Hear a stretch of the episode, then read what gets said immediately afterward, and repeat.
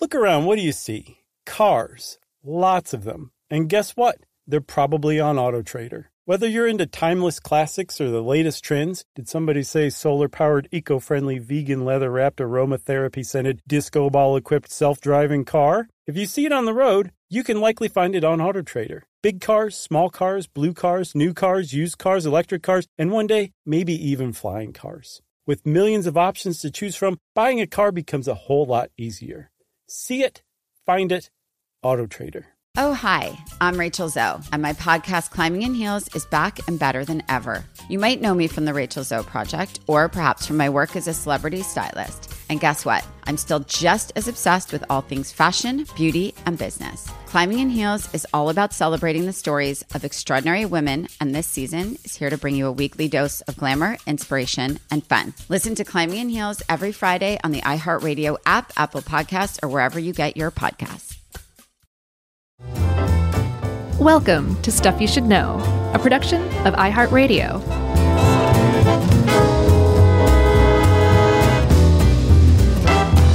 Hey, and welcome to the podcast. I'm Josh, and there's Chuck and Jerry's here kvetching, and that makes this a normal episode of Stuff You Should Know. That's right. The continuing bucket of Josh's obsession with psychology and psychiatry. It's so interesting. I know, I love it. These always come from you and they're always interesting. So let's do it. So, we're talking today specifically about a particular study, a very famous psychology study. Um, and the whole thing is kind of rooted in context that you have to know, which is that um, there was a time up until about the 50s when psychiatrists were considered like unquestionable no matter how weird or brutal or potentially life-taking their methods were, if it was if it was a psychiatrist saying this is needed for mental health, then society just went along with it, right? But then at some point in time there was kind of this backlash against that because people started questioning like uh, are you sure you guys know what you're talking about and if you don't um, what you're doing is even more horrific than we thought before.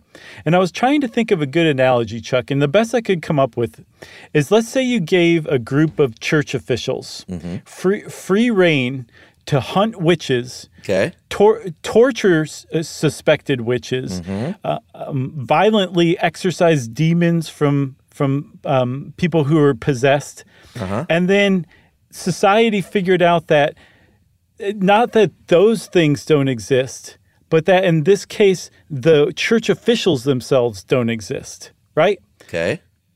So in this case, mental illness does exist, but the, the witch hunters don't aren't actually real. Their methods don't mean anything. They're completely made up. And that was the crisis of confidence that psychiatry was going through in the middle of the 20th century. People started doubting that it had any kind of veracity whatsoever and that they were just torturing mentally ill people to try to figure it out as they went along. Yeah, and I'm not going to get on some anti-medication, anti-psychiatry soapbox but I will say this, and you know this about what's been going on in my private life, but I have seen a very sad situation of someone I love dearly in my own life over the past few years mm-hmm. deteriorate because while conditions in like let's just call them asylums what they called them back then have certainly improved uh, there's still a lot of lines that can be drawn to doctors forgetting when it comes to mental illness forgetting there is a human sitting there in front of them. Right. Uh, when medication is being thrown at them. And again, the medication can be great, not going on some big tirade against uh, uh, antipsychotic meds and things like that. Right. But uh, I've just seen it happen up close and impersonal, and it is a it is still a very broken system in many ways, and it's really really sad.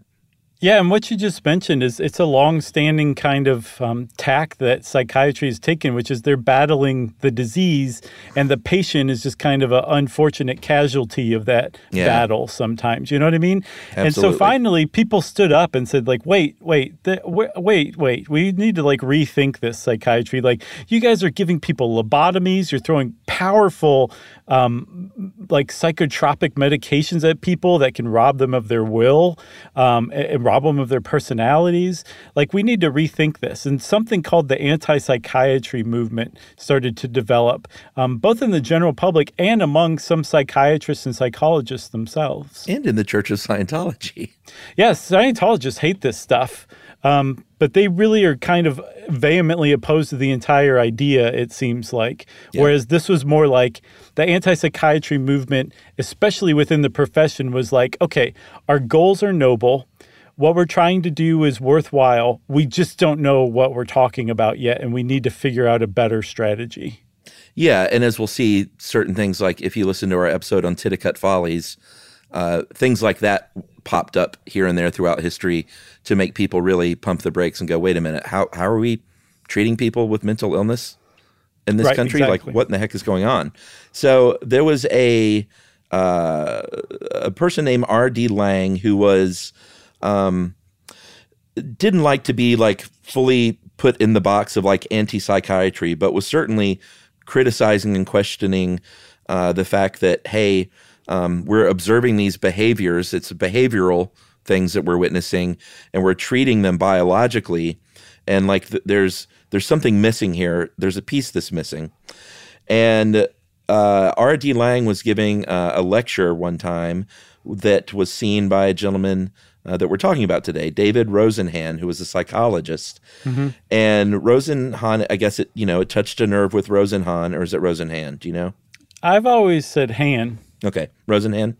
That's, yeah. that's what we'll go with. We definitely won't switch back and forth ever. no, well, we definitely won't say them both in succession. Uh, but Rosenhan said, "Hey, this lecture spoke to me. Um, tagging someone as mentally ill, uh, quote unquote, mentally ill, is uh, does humans a disservice because that's a tag that they live with, not only in the eyes of others but to themselves, and it can cause real damage." Um, and some of these people aren't mentally ill. So we need to really take a, a look at this. And I have some ideas on how to tackle it. Yeah, and we should say in this episode we're going to use the word sane and insane a lot. Uh-huh. And uh-huh. nowadays you would call that healthy or mentally ill.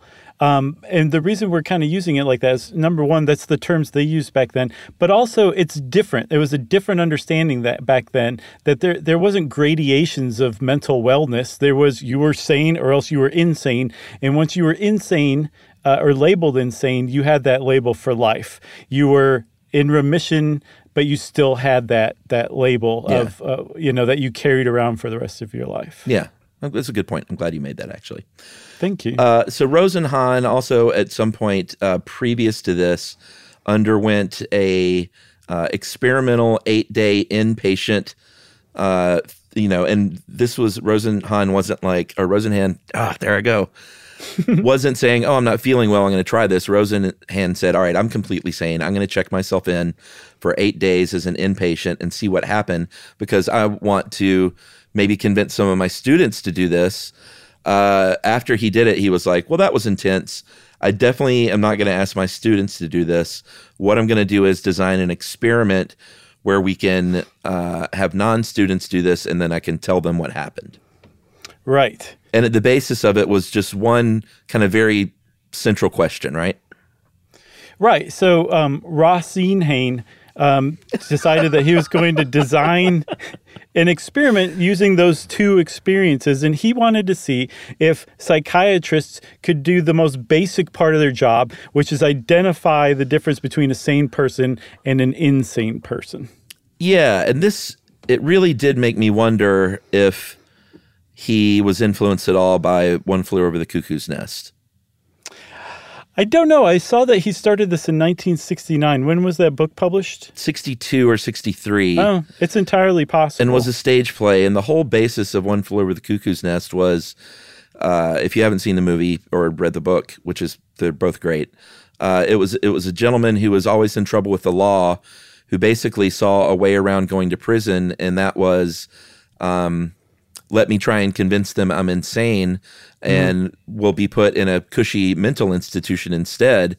So the whole basis of that, it's a little different, but was put a sane person in an insane asylum. Again, words they used back then, uh, and let's see if I can fool them. Yeah, and that was um, written by Ken Kesey, who Yeah. figures big time into the electric Kool Aid acid test. And he was actually uh, on the ward of a state psychiatric facility in either Oregon or Washington. I think it's Oregon. And and he like witnessed this stuff and ended up writing a book. And he was, as we'll see, along with Rosenhan. Man, Chuck, why did you do that to me?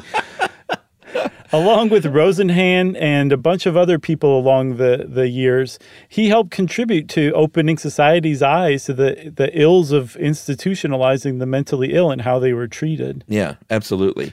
Um, so Rosenhan gets in there. I'm going to say Han. Looks like Han to me. Go ahead. and says, "All right, here's what I'll do." And this is all in the in the sort of pre-study like planning part. Uh, I'm going to call these people pseudo patients. I'm going to gather together people who are uh, what I would call perfectly sane. They've never had any history of mental illness. They would go to a psychiatric hospital, and they would say, "Hey, I'm hearing voices." Uh, if it was a man, they would say, I'm hearing a man's voice. If it was a woman, they would hear a woman's voice. And it's sort of unclear what they're saying, but I'm hearing the words uh, empty or thud or hollow. Um, and I figured I should talk to someone about it. And let's see what happens. Yeah, and so later people who came and have studied and analyzed this um, believe that uh, Rosenhan was ta- was trying to simulate uh, existential symptoms, possibly an existential psychosis, that where somebody has some serious concerns about the meaning of existence. All of a sudden, they're really concerned that they don't mean anything, that there's no purpose to life, and that he was trying to kind of come up with that using those words. The thing is, after they presented themselves at the psychiatric facility and they they gave this false initial complaint, they were also required to give a false name. They were also required to give a false occupation because a lot of these pseudo patients were actually psychologists and psychiatrists themselves. Yeah. And that would have raised red flags for sure. But also, he was worried that they would have gotten special treatment. It would have altered the, the um, outcome of the, Right. the data they were collecting. But other than that, other than those three things, the deception ended there. They were supposed to behave exactly like they normally would uh, as themselves uh, from from that point on. Yeah. So, like, when they did interviews and stuff, whether it was intake or just as they went, although we'll see that didn't happen a lot as they went, uh, they were to describe their lives as they were, uh, their personalities as they were, their relationships, their medical history. Everything was just straight up and on the straight and narrow. Um, this is very key. They did not take the medications. Uh, they would, you know, do the old trick where you hide them, uh, misery style, and then uh, and then put them like under your mattress or something, or I guess flush them down the toilet. Um, And they were, uh, and, and of course, Rosenhan is saying that uh, it's very natural how it happens. It's funny. Rosenhan was saying like, hey, if anything, this thing is biased in the favor of these institutions because, like, this is the very barest thing that they should be able to tell if someone is sane or insane. And these are completely sane people. So they should really be recognized as frauds. Like, this shouldn't be too hard for them. Yeah, I mean, like if you're presented with somebody who has a perfectly normal, perfectly healthy life, background, history, um, like yeah, you should be able to recognize them as saints. So that was the premise of the whole thing. He also said that they, while they were in there, if they were accepted into the facility, they were to become quote paragons of cooperation. Yeah. That if they were given an instruction from somebody on the staff, they were supposed to happily comply and follow it. Um, they were supposed to just kind of go along and get along, not cause any waves or any trouble.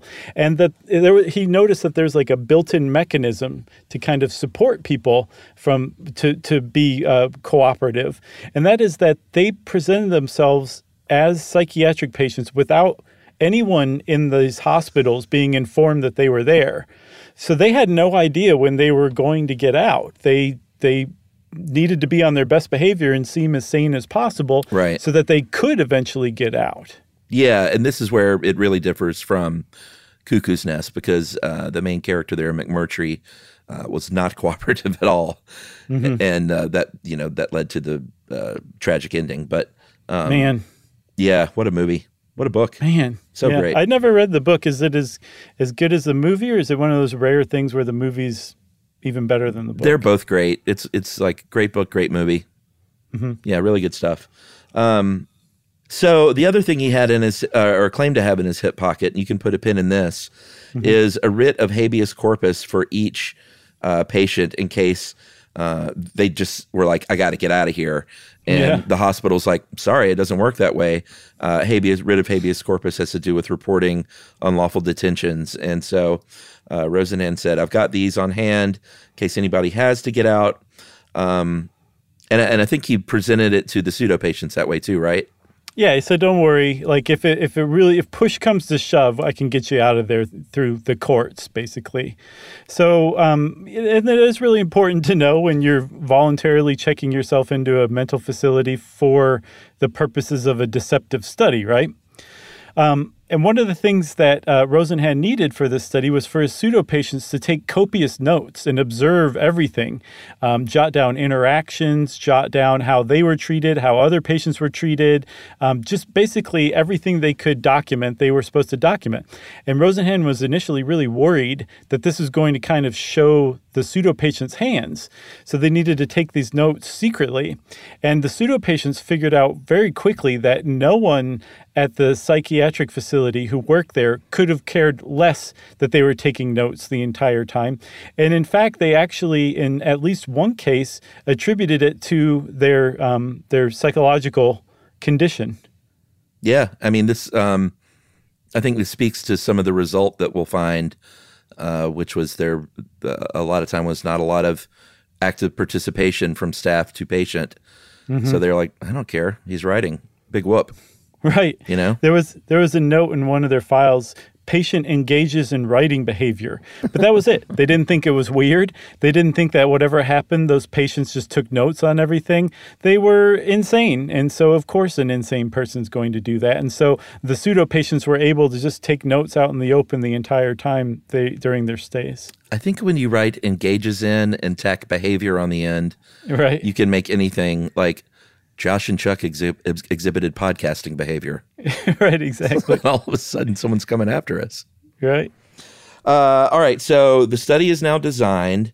Um, he starts. Uh, he's collected these pseudo patients, these volunteers, I guess, and uh, he wants to collect data. Uh, in the end, um, we should note that he did throw out the data from one participant because they, uh, I think, kept making stuff up while they were in there and Right. didn't didn't go with the reality of their life. Um, And then another, and I have no idea why this person's data wasn't excluded. I don't either. But uh, another person tried, and this is very uh, McMurphy esque, although he hated Nurse Ratched, but he tried to uh, to woo a nurse on the premises. Uh, said that he was a psychologist, and uh, actually provided psychotherapy to some other patients there. Yeah. I suspect that they didn't throw that data out because it was Rosenhan himself. Oh, That would be my guess. And he was wowie, like, wow! my data's still good. I didn't think of that. Because he was one of the eight pseudo patients Yeah. in all who went to 12 different places in this study. Very interesting. I think it's a great place for a break. Yep. All right, I'm going to ponder that whole scene, uh, and we'll be right back.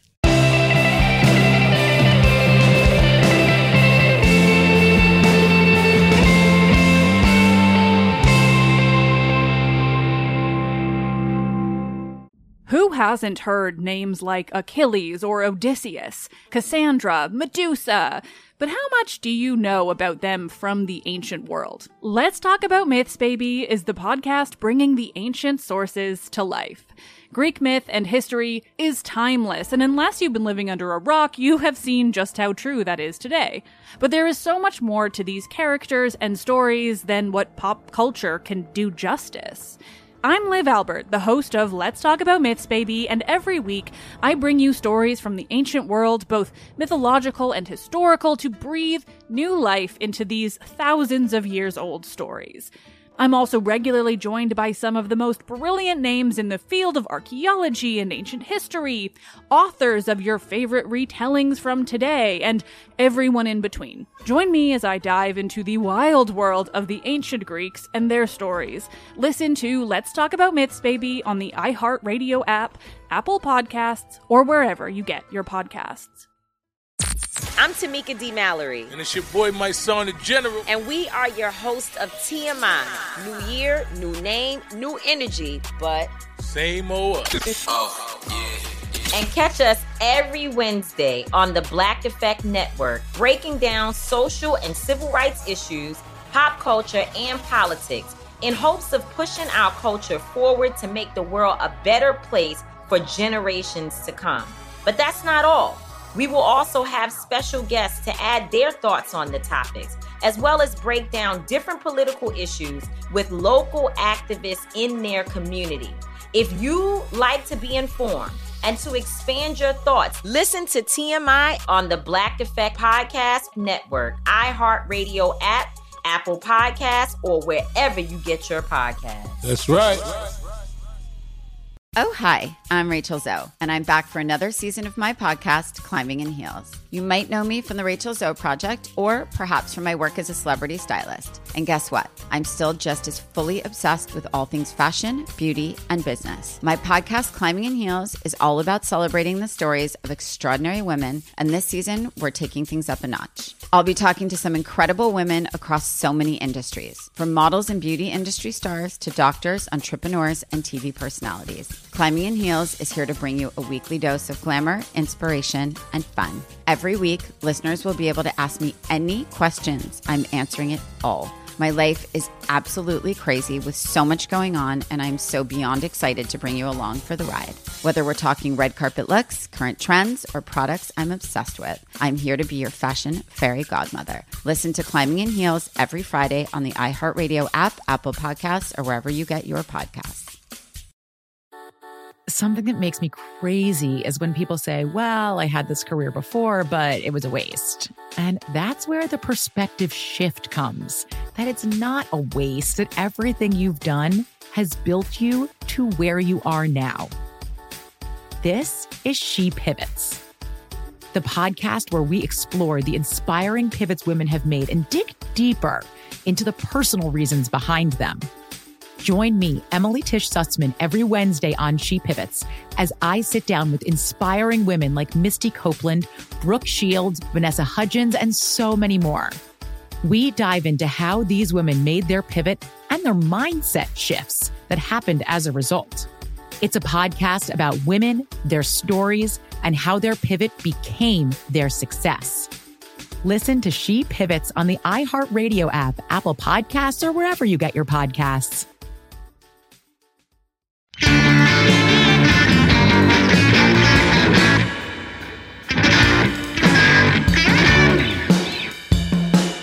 All right, so it's 19. Uh, it's funny. It was published in Science in 1973, but I didn't see. I couldn't find anywhere when this happened. When did it actually happen? I saw 69 to 72. Okay, that's weird. I looked in a bunch of places, and it all mm-hmm. just dived right into the thing without saying what year it was. Yeah, I, I noticed that too. I found it in one place. All right, so it's 69 to 72, The Summers of Love. and uh, eventually published in Science, which, of course, we've talked about it a lot. It's one of, um, if not the most prestigious academic journal in U.S. history. Sure. So it's not like it was published in Popular Mechanics or something like that. Hey, Popular Mechanics is pretty great. Or BuzzFeed, sorry. BuzzFeed? Let's say uh, highlights for children. oh, I loved highlights. Which is the one I was on the cover of? Like bo- like Catholic boy's life or something weird like that. I was a Catholic. Oh no, it was nun, nun's life. it was spelled N O N E apostrophe S. right. uh, so where were we? All right, it's 1973. It's published in the journal Science. Uh, it was called "On Being Sane in Insane Places." And it's a really great read. Uh, you sent me the original article, and it's awesome. Uh, mm-hmm. You can still find it and read it. It's a really good read because it doesn't take the form of a regular scientific academic journal. Um, doesn't have a lot of data, not a lot of statistics, um, not a lot of a lot of things. Um, methodology, like mm-hmm. results. It's just sort of written out like this kind of uh, challenge essay uh, mm-hmm. which, as we'll see, ended up you know there being a lot of problems with it, but it makes for a much better read than most things in science. Yeah, he starts a lot of paragraphs with, "Oh, here's another thing." Too. Right. yeah. So, um, like I said, Rosenhan was one of the eight pseudo patients. There were eight in all. Um, five of them were uh, men, the other three were women. Um, and five of the eight were somehow engaged in psychology or psychiatry. Plus him or So- including him? Do you know? I think I think including him. okay. Yeah, I think he's included all of those. And um, he sent them to 12 different facilities in five different states on the East Coast and West Coast.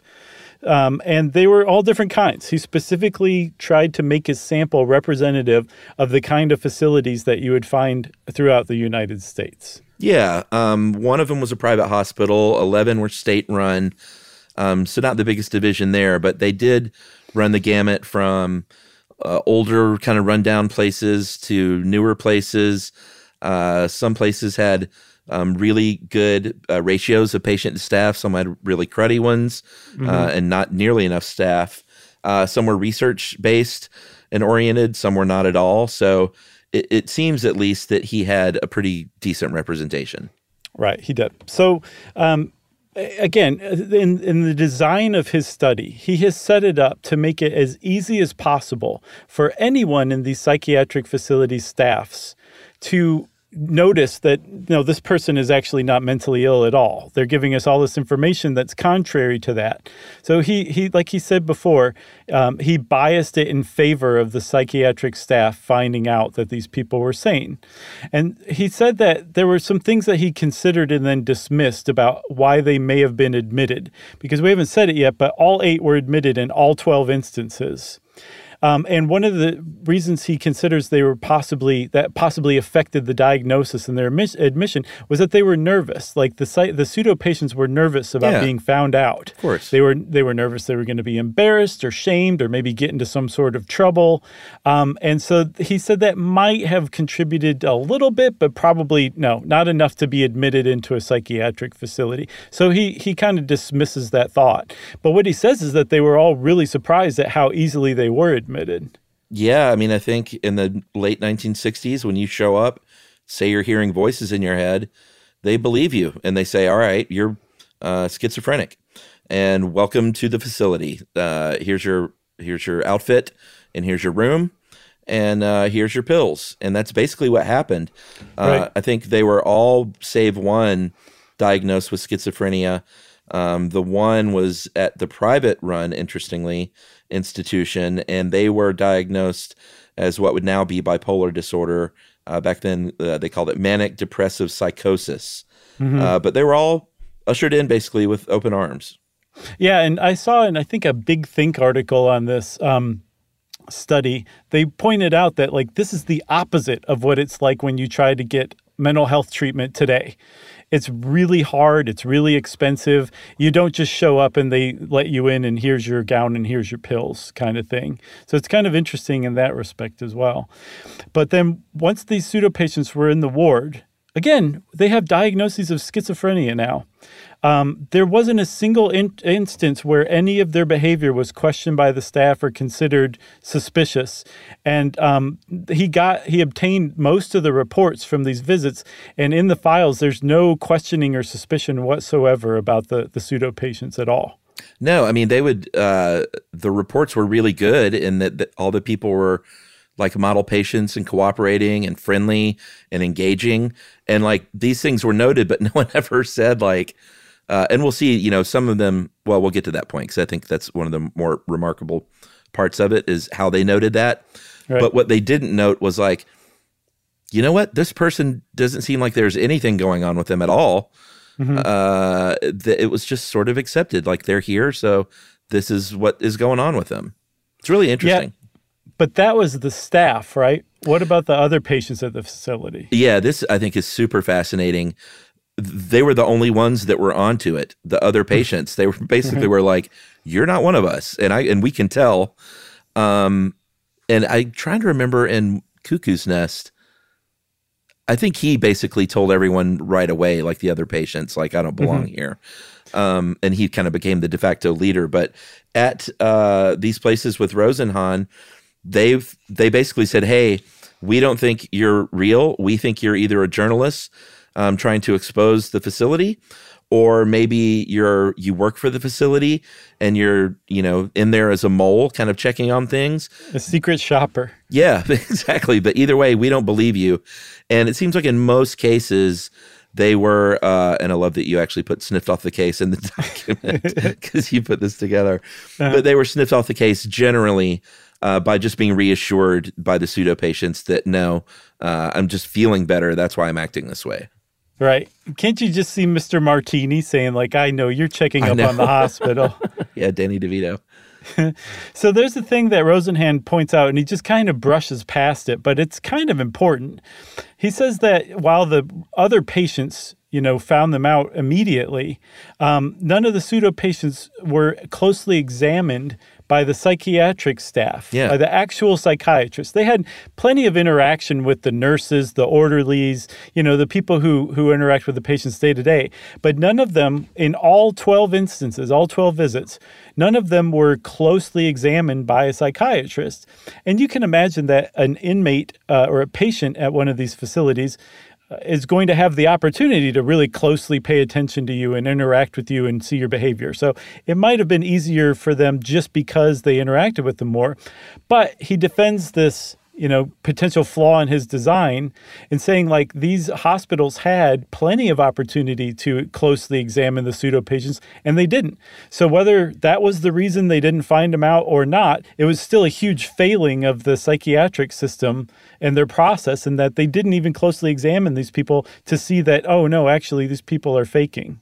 Yeah, and not to harp on Cuckoo's Nest, but it was written, you know, as a as a real thing that mm-hmm. Kesey did, and it, it was that's what happened in that book. He, you had this initial meeting with a psychiatrist where they diagnosed him, and then it's like, all right, this is where you live now, and these are the orderlies, and these are the nurses, and this is your life.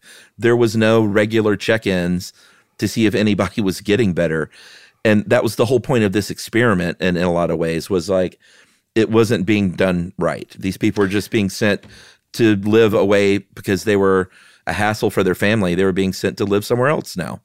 Right. So one of the other themes of um, One Flew Over the Cuckoo's Nest is that you know Jack Nicholson is kind of slowly driven crazy, I guess you could say, from being institutionalized. It was one of the main themes. Um, and Rosenhan actually, I don't, maybe he did read that book because he accounted for this.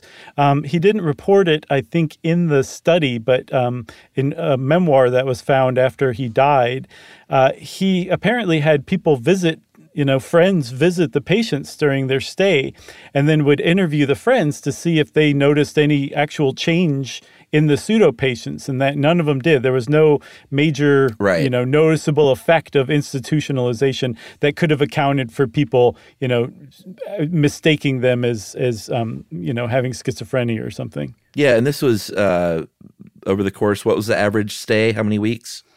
Uh, I think 19 days, almost three weeks for the average. Yeah, so it's it's long enough to where someone could have said to a visitor like, "Hey, this place is really wearing on me. I'm starting to lose it a little bit," uh, and apparently that didn't happen.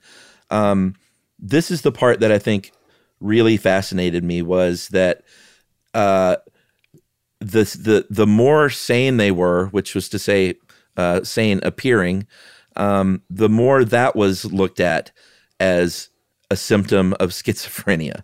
Right. So they would act completely normal, be super friendly, um, and very cooperative, and sort of like the writing behavior thing.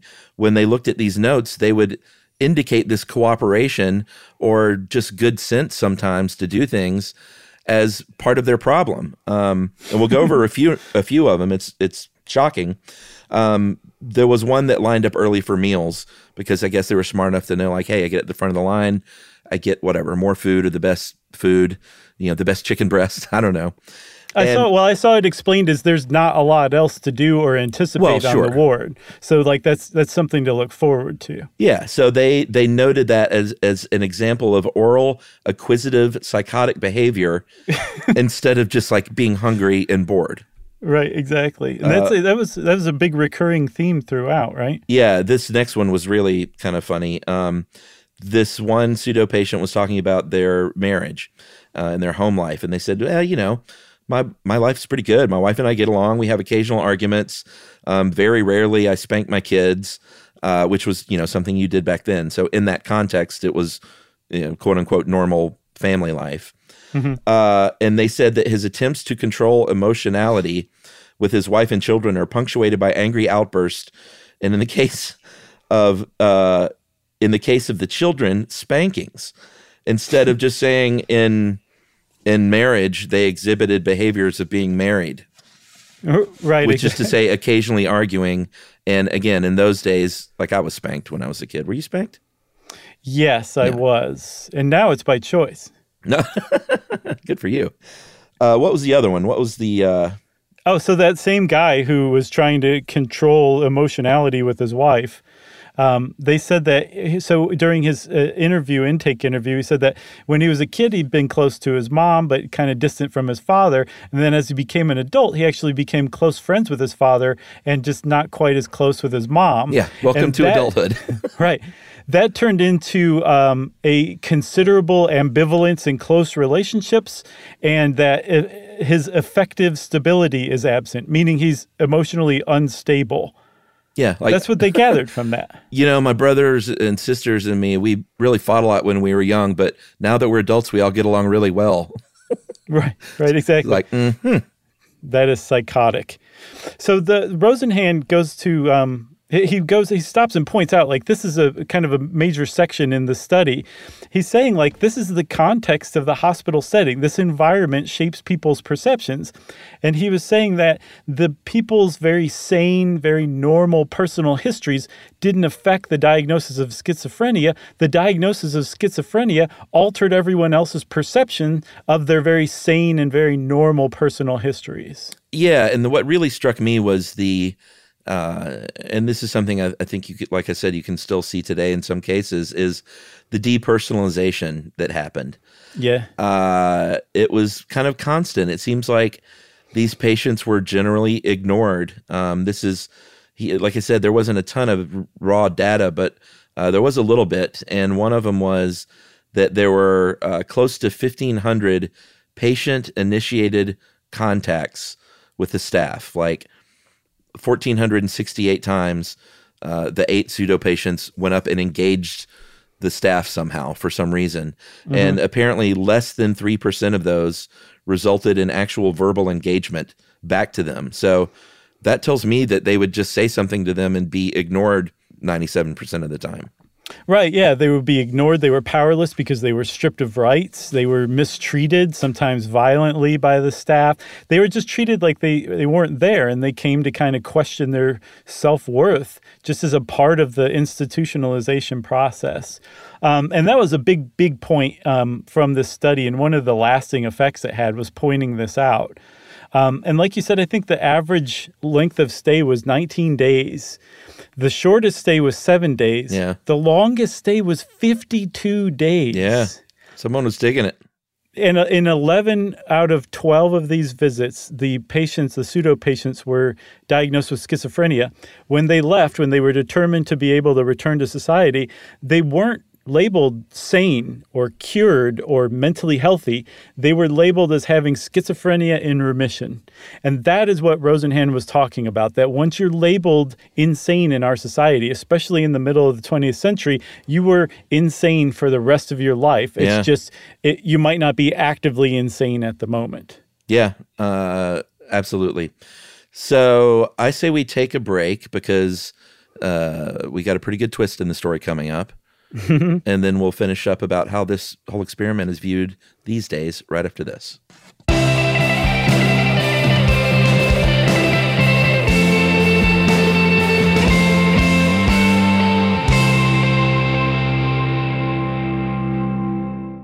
Who hasn't heard names like Achilles or Odysseus, Cassandra, Medusa?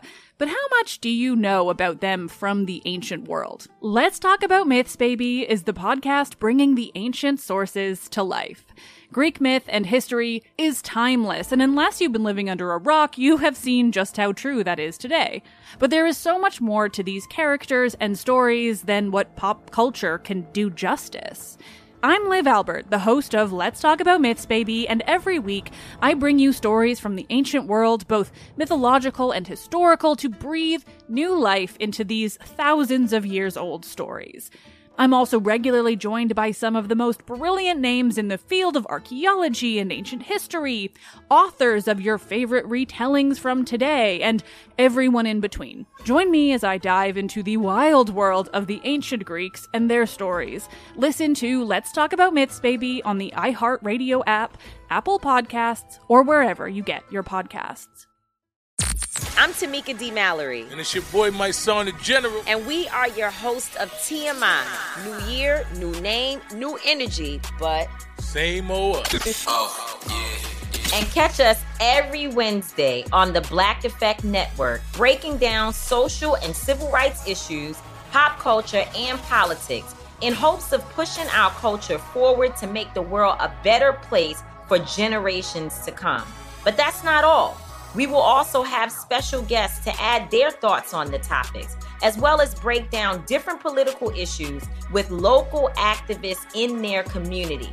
If you like to be informed and to expand your thoughts, listen to TMI on the Black Effect Podcast Network, iHeartRadio app, Apple Podcasts, or wherever you get your podcasts. That's right. Oh, hi, I'm Rachel Zoe, and I'm back for another season of my podcast, Climbing in Heels. You might know me from the Rachel Zoe Project, or perhaps from my work as a celebrity stylist. And guess what? I'm still just as fully obsessed with all things fashion, beauty, and business. My podcast, Climbing in Heels, is all about celebrating the stories of extraordinary women, and this season, we're taking things up a notch. I'll be talking to some incredible women across so many industries, from models and beauty industry stars to doctors, entrepreneurs, and TV personalities. Climbing in Heels is here to bring you a weekly dose of glamour, inspiration, and fun. Every week, listeners will be able to ask me any questions. I'm answering it all. My life is absolutely crazy with so much going on, and I'm so beyond excited to bring you along for the ride. Whether we're talking red carpet looks, current trends, or products I'm obsessed with, I'm here to be your fashion fairy godmother. Listen to Climbing in Heels every Friday on the iHeartRadio app, Apple Podcasts, or wherever you get your podcasts. Something that makes me crazy is when people say, Well, I had this career before, but it was a waste. And that's where the perspective shift comes that it's not a waste, that everything you've done has built you to where you are now. This is She Pivots, the podcast where we explore the inspiring pivots women have made and dig deeper into the personal reasons behind them. Join me, Emily Tish Sussman, every Wednesday on She Pivots as I sit down with inspiring women like Misty Copeland, Brooke Shields, Vanessa Hudgens, and so many more. We dive into how these women made their pivot and their mindset shifts that happened as a result. It's a podcast about women, their stories, and how their pivot became their success. Listen to She Pivots on the iHeartRadio app, Apple Podcasts, or wherever you get your podcasts.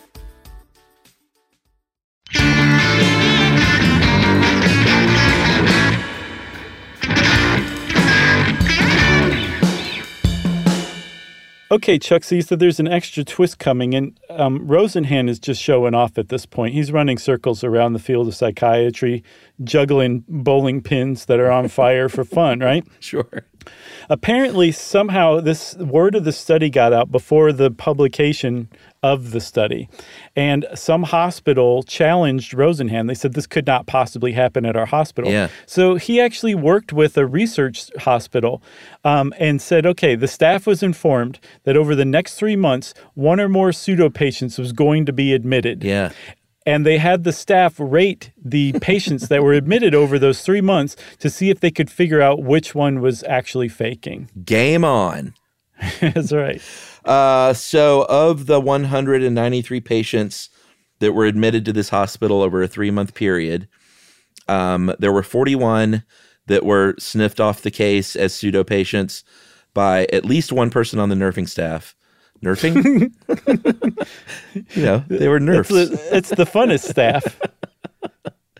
Uh, 23 uh, were sniffed off the case by at least one psychiatrist, mm-hmm. and 19 of them were suspected by at least a psychiatrist and at least one of the people on the nursing staff. So, uh, by at least one of the other uh, 40, 50, 64 of them were suspected as being pseudo patients.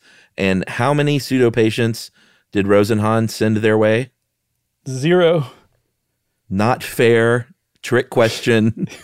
He's like Wallace Shawn and the Princess Bride all of a sudden. That's right. So yeah, he didn't deploy any pseudo patients to the hospital and just basically let them chase shadows Ugh. to to prove that not only could they not detect false negatives, they couldn't detect false positives correctly either. So Yeah. in psychology, they call fa- false positives and false negatives type one and type two errors. And he was basically showing like psychiatry is full of judging type one and type two errors. Yeah, I wonder if there was one person on the staff that was trying to talk everyone into like he's not sending any. I know it. I know this guy's just messing with us. they locked that guy up and gave him powerful antipsychotic medication. Yeah, so again, I, I'm sure he was very pleased with himself uh, after this challenge. Uh, Yeah, I'm sure too. way. Yeah. Uh, and this is at a time, and you know, I mentioned Titicut Follies earlier. Uh, this is also a time when there was a, um, you know, a lot of sort of inside looks at what was going on in these hospitals, thankfully, because so many of them were exposed. Uh, in the early 70s, Geraldo Rivera, uh, kind of one of the first ways he made a name for himself was uh, the work he did exposing the Willowbrook State School for uh, the developmentally disabled in, on Staten Island Right. um, uh, Titicut Follies, Frederick Wiseman um, did the same thing in the late 60s. And I think even in the 1800s, uh, a journalist named Nellie Bly did sort of the same thing, going undercover uh, to write a book called 10 Days in a Madhouse. And then, of course, Ken Kesey.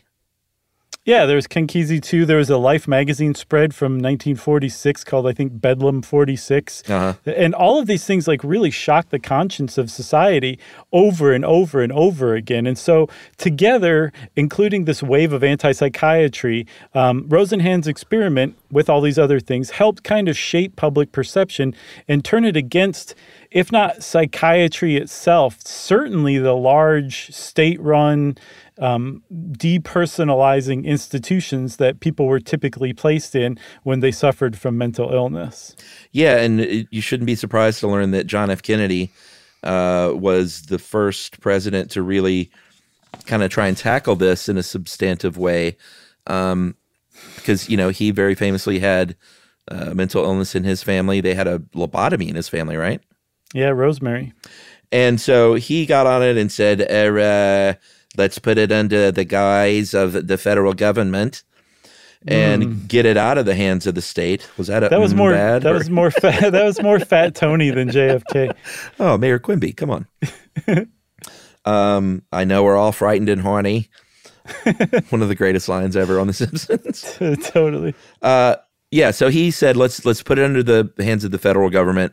The state-run facilities are ignored and underfunded, and it's a it's a an S show in there. He coined that term too.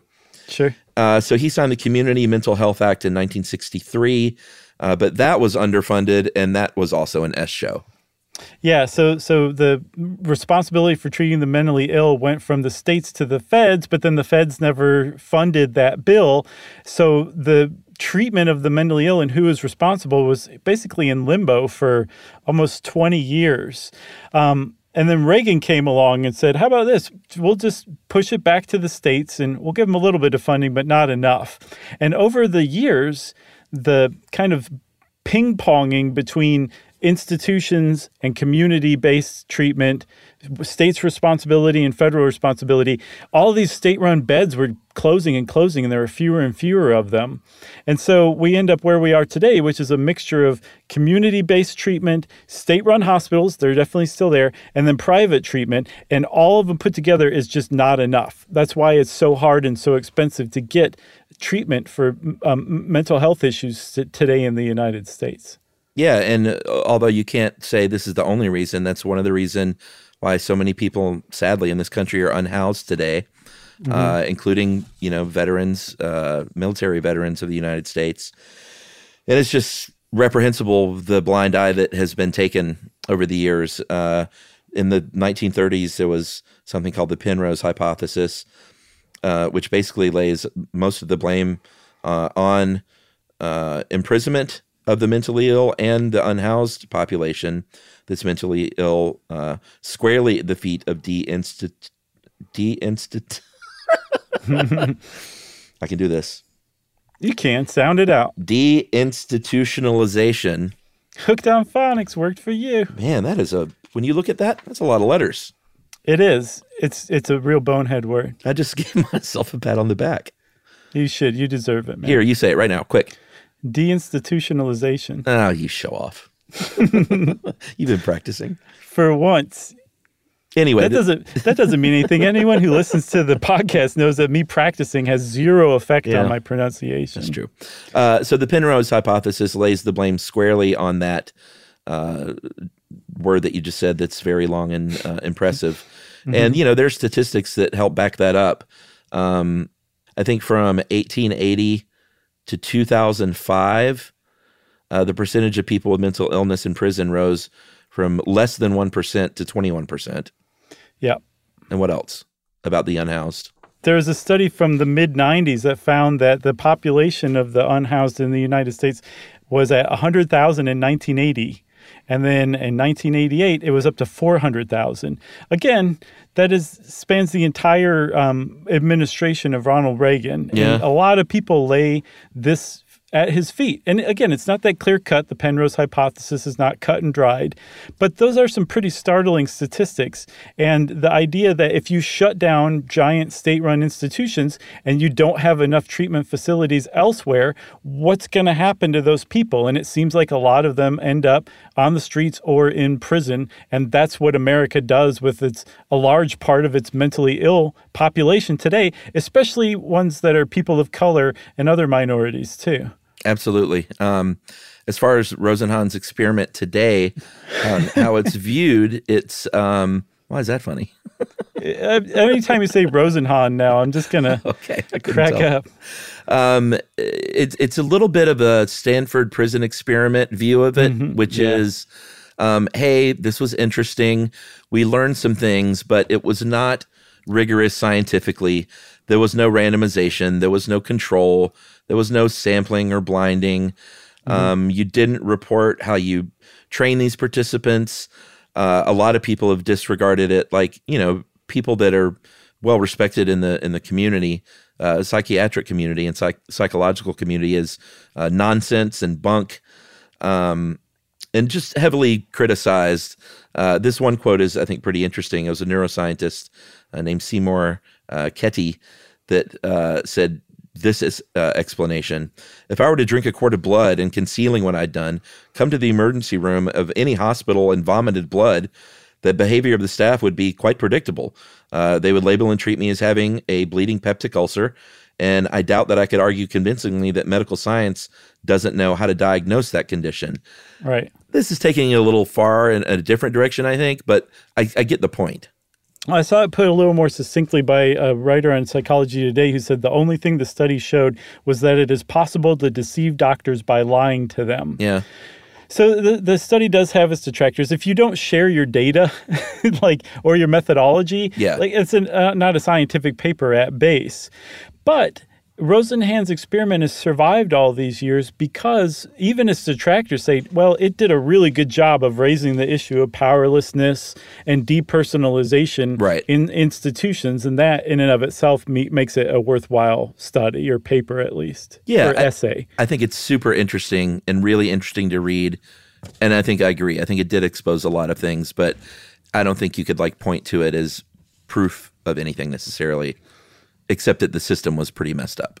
Yeah, and the system is still messed up. I mean, that that that initial thing that R.D. Laing hit on that that psychiatry treats behaviors it observes with biological medicine is still a problem. There's a guy who used to be the head of the National Institute of Mental Health, Thomas Insel, and he said, unlike our definitions of ischemic heart disease, lymphoma, or AIDS, the DSM diagnoses are based on a consensus about clusters of clinical symptoms, not any objective laboratory measure. So psychiatry still finds itself in the same place as ever, and it's now having to fend off kind of um, a, a turf war that's been started by neuroscientists who are like, all this stuff is brain based, and we're the ones who can look into the brain. We need to be taking over this stuff. And psychiatrists are like, nine in the in the tradition of Freud.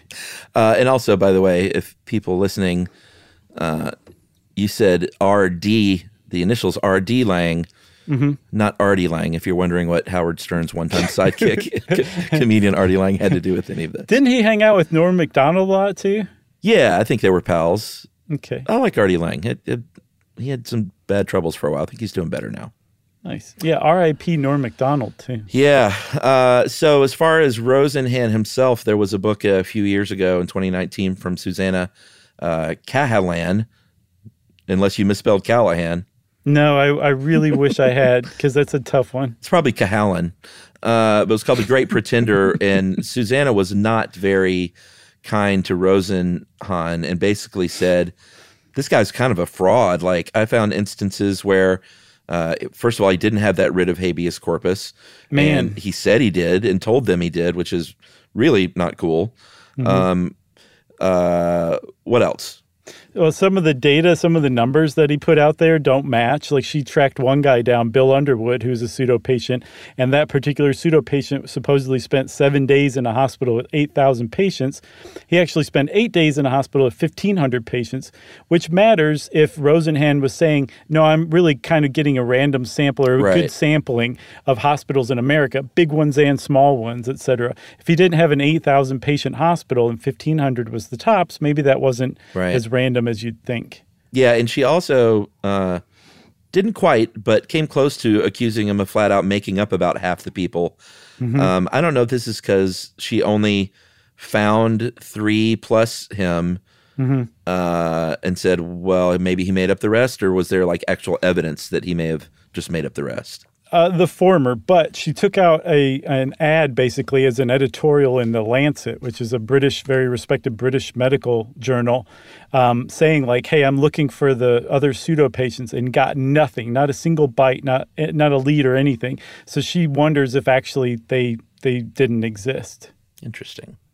Yeah, and so the thing is, though, it, it, doesn't really matter. Like, even if he did make up half the data and half the pseudo patients, it doesn't matter because this study isn't based on the data. It's all about the fact that it kind of shone this light on the way you know people are treated and uh, how the mentally ill were treated in the United States at that time. Yeah. You got anything else? No, good stuff. Nice work. Thanks, man. Nice work, you. Uh, if you want to know more about Rosenhan, Rosenhan, whoever, um, you can look up this article uh, on being sane in insane places all over the internet, and I think you'll enjoy it tremendously. And since I said that, it's time for listener mail. Listener mail. I'm going to call this a couple of quick things on our mariachi episode. Uh, I'm not going to read this full email, but I did want to point this band out because I listened to it and they're awesome. This is from uh, Jay Detman. Uh, sent in this band Mariachi El Bronx. Uh, and they were originally a punk band from LA. And apparently they did an acoustic set for a TV show. And they uh, played it with a mariachi style just because it had that energy. And then they were like, hey, this is awesome. Mm-hmm. And that's kind of what they're known for now. And I, I played some of it, and it's really awesome. And these guys, a lot of them are uh, Caucasian, and they wear those outfits, and they look awesome. Awesome. See? Uh, but the real email I'm going to read is uh, from uh, Marlena Maynard. Uh, she, her, hers, who is a voice teacher. So uh, I imagine Marlena from Nashville knows what she's talking about. Hey guys, just listen to the episode about mariachi music. I love how you highlighted issues of class and race in the musical and academic world. I'm a classical singer and vocal coach, and as a professional in the field, we certainly have a long way to go in terms of equity and diversity. Uh, but Chuck, you mentioned that you love hearing many voices sing in harmony. You weren't sure if five-part harmony is a thing. Ho ho ho! I have great news, which is that there isn't really an upper limit at all. Uh, five-part harmony is fairly common in choral music. If a composer wants to fill out a chord, they can simply write another note, and the members of that section will know how to divide accordingly. Uh, you also will encounter a lot of pieces for eight voices, i.e., a double choir, or two soprano parts, two alto, two tenor, uh, and two bass parts.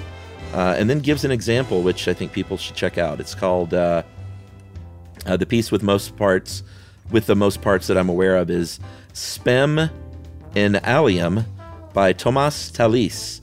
Uh, this is from the early 16th century. And it's got 40 vocal parts. Wow. Uh, so just go look that up. S P E M uh, I N A L I U M on YouTube. And then there's a couple of more. Um, and also list uh, a Bachwin. Um, and this is Marlena's favorite five part choral pieces. The second movement of Jesu meine Freude by J.S. Bach. Very nice. So go check all those out. Check out Mariachi El Bronx. They got a great Tiny Desk concert, among other things. Those are always fun to watch. You ever see those? Yeah, I saw one uh, when we did the mariachi when the Flora, uh, I can't remember the all all woman um, four piece mariachi band from New York. Yeah, hats off to NPR. The Tiny Desk concert has long been one of my favorite things. So Chuck, since we're talking music though, I want to just go ahead and give a shout out, an announcement, you could say. Ooh, You ready for this? did your niece write an album? Not yet. She's working on it. Um, instead, uh, you asked for it, and they're giving it to you on November 22nd Oh, and 23rd, yeah, baby. 2022. Diarrhea Planet is reuniting in Nashville. Was this because of us? I, I probably, I'm just gonna, I assume everything is because of us. No, I don't think it is, but uh, I want to go to that show. I bet you that place is going to go off because they haven't Yeah. played together in three or four years. No, they broke up in 2018, so they're going to be at the Exit Inn in Nashville, November 22nd and 23rd. If you want to make a pilgrimage there. You know, I'm looking at my calendar. When it that's it's a bad time of year, Diarrhea Planet, right at at Thanksgiving, right around my wife's birthday. But mm, I've been in more trouble in my marriage, so Nashville's pretty close. I'm going to the see Stevie Nicks. Surely I can go to see Diarrhea Planet there. Emily's like, you skipped my birthday to see who? Yeah, Phantom Planet with Jason Schwartzman. oh man. So Chuck, uh, wh- who was the the uh, the original the two people who wrote in? Marlena is the vocal coach, and Jay turned me on to Mariachi El Bronx. That's right. Thanks, Marlena and Jay. And if you want to point out some cool music we've never heard before, we love that kind of thing. You can send us an email to stuffpodcast at iheartradio.com. Stuff You Should Know is a production of iHeartRadio. For more podcasts from iHeartRadio, visit the iHeartRadio app, Apple Podcasts, or wherever you listen to your favorite shows.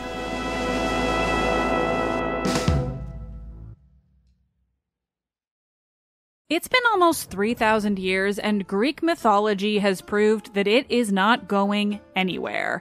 But it can be difficult to find entertaining and engaging retellings of these myths that aren't fictionalized. Lucky for you, I'm here. Let's Talk About Myths, Baby is the Greek mythology and ancient history podcast of your dreams.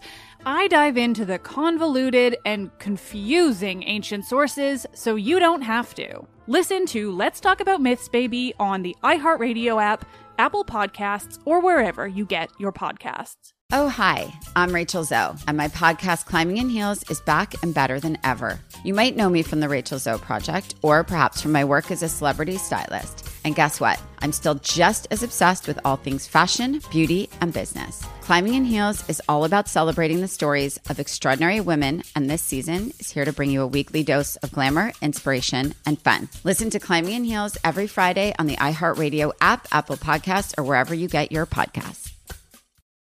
Something that makes me crazy is when people say, well, I had this career before, but it was a waste. And that's where the perspective shift comes that it's not a waste, that everything you've done has built you to where you are now.